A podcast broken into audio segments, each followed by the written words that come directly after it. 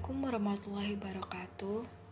Hai teman-teman, saya Arasi Aska Presensi 31 NIM 200413623466 Di sini, saya akan menjelaskan tentang dua teori. Yang pertama, teori pertukaran sosial dan teori strukturasi. Nah, apa sih teori pertukaran sosial itu? Nah, teori pertukaran sosial adalah teori yang berkaitan dengan tindakan sosial yang saling memberi atau menukarkan objek-objek yang mengandung nilai antar individu berdasarkan tatanan sosial tertentu. Objek yang ditukarkan tidak berbentuk nyata, namun hal-hal yang tidak nyata. Nah, teori pertukaran sosial dan berbagai proposisi digunakan untuk menjelaskan perilaku sosial. Dalam sosiologi dan psikologi sosial, teori pertukaran Homans ini bertumpu pada asumsi bahwa orang terlibat dalam perilaku untuk memperoleh ganjaran atau menghindari hukuman. Teori ini dilandasi oleh prinsip transaksi ekonomis di mana orang menyediakan barang atau jasa dan sebagai imbalannya adalah mereka memperoleh barang atau jasa yang diinginkan. Nah, Homans menjelaskan proses pertukaran dengan lima proposisi yaitu proposisi sukses, proposisi stimulus, nilai, deprivasi, satiasi, dan restu agresi. Dalam merumuskan proposisi-proposisi tersebut, ia mencoba saling mengaitkan proposisi itu dalam sebuah teori pertukaran sosial.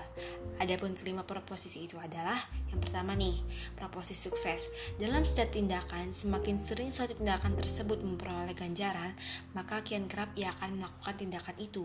Proposisi ini menyatakan bahwa bila seseorang berhasil memperoleh ganjaran, maka ia akan cenderung mengulangi tindakan tersebut. Yang kedua, proposisi stimulus. Jika di masa lalu terjadi stimulus yang khusus atau seperangkat stimuli merupakan peristiwa di mana tindakan seseorang memperoleh ganjaran, maka semakin mirip stimuli yang ada sekarang ini dengan yang lalu itu. Akan semakin mungkin seseorang melakukan tindakan serupa atau yang agak sama. Proposisi ini menyangkut frekuensi ganjaran yang diterima atas tanggapan atau tingkah laku tertentu dan dan kemungkinan terjadinya peristiwa yang sama pada waktu sekarang.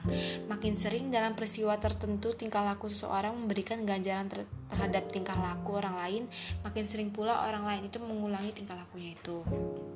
Nah, yang ketiga adalah proposisi nilai. Semakin tinggi nilai suatu tindakan, maka ia akan senang seseorang melakukan tindakan itu. Proposisi ini memberikan arti atau nilai kepada tingkah laku yang diarahkan oleh orang lain terhadap aktor.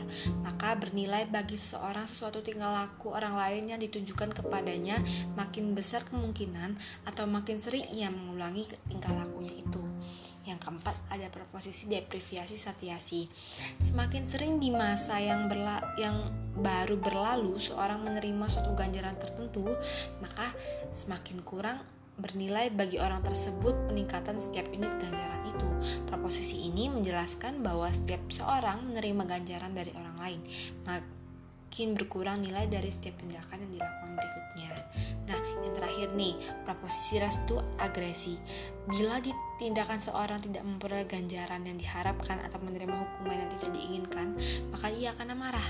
Nah, ia cenderung menunjukkan perilaku agresif dan hasil perilaku tersebut bernilai baginya. Bila tindakan seseorang memperoleh ganjaran yang lebih besar dari diperkiraannya atau tidak memperoleh hukuman yang diharapkan, maka ia akan merasa senang. Proposisi ini melihat bahwa makin dirugikannya bosan hadiahnya itu melulu apa tidak ada yang lain. Seorang dalam hubungan dengan orang lain makin besar kemungkinan orang tersebut akan mengembangkan emosi seperti marah.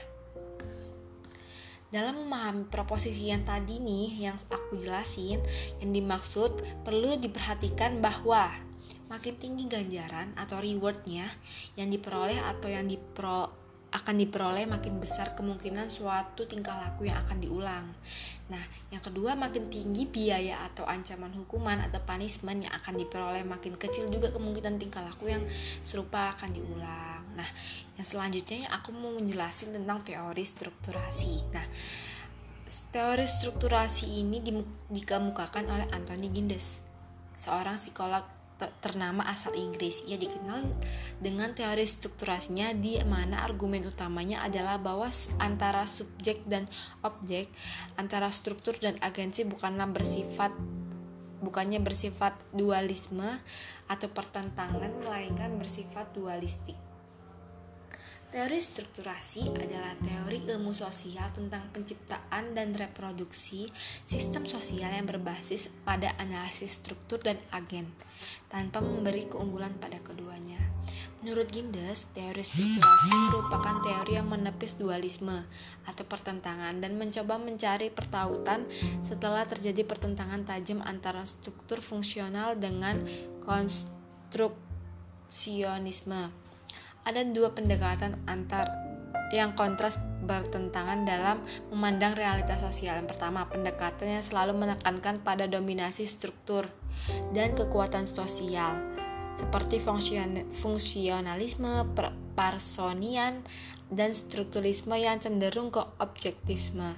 Kedua, pendekatan yang terlalu menekankan pada individu seperti tradisi hermeneutik yang cenderung pada subjektisme Nah, itu Gindes tidak puas dengan teori pandangan yang dikemukakan oleh strukturan fungsional.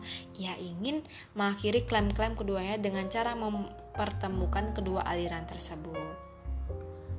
Gindes akhirnya menyelesaikan debat antara dua teori yang menyatakan atau berpegangan bahwa tindakan manusia disebabkan oleh dorongan eksternal dengan mereka yang menganjur, menganjurkan tentang tujuan dari tindakan manusia. Struktur bukan bersifat eksternal bagi individu-individu melainkan dalam pengertian tertentu lebih bersifat internal. Struktur sebagai medium dan sekaligus sebagai hasil dari tindakan-tindakan agen yang diorganisasikan secara berulang. Struktur dan agensi tidak bisa dipahami secara terpisah. Pada akhir, pada tingkatan dasar misalnya, orang menciptakan masyarakat, namun pada saat yang sama orang juga di, dikungkung dan dibatasi oleh masyarakat. Tidak ada tindakan perilaku sosial tanpa ruang dan waktu. Inilah tema sentra pokok teori strukturasi Indes yang lainnya. Ruang dan waktu menentukan bagaimana perilaku sosial terjadi. Unsur ruang waktu itu ini di, sedemikian sentralnya dengan gagasan strukturasi Ginde sehingga ia menanamkan teorinya sebagai strukturasi. Tambahan asi dan dalamnya bermakna sebagai kala, kelangsungan proses ada proses menjadi dan dipengaruhi oleh ruang dan waktu. Nah, itu saja yang bisa aku jelaskan tentang teori pertukaran sosial dan teori strukturasi. Apabila ada salah kata mohon dimaafkan. Wassalamualaikum warahmatullahi wabarakatuh.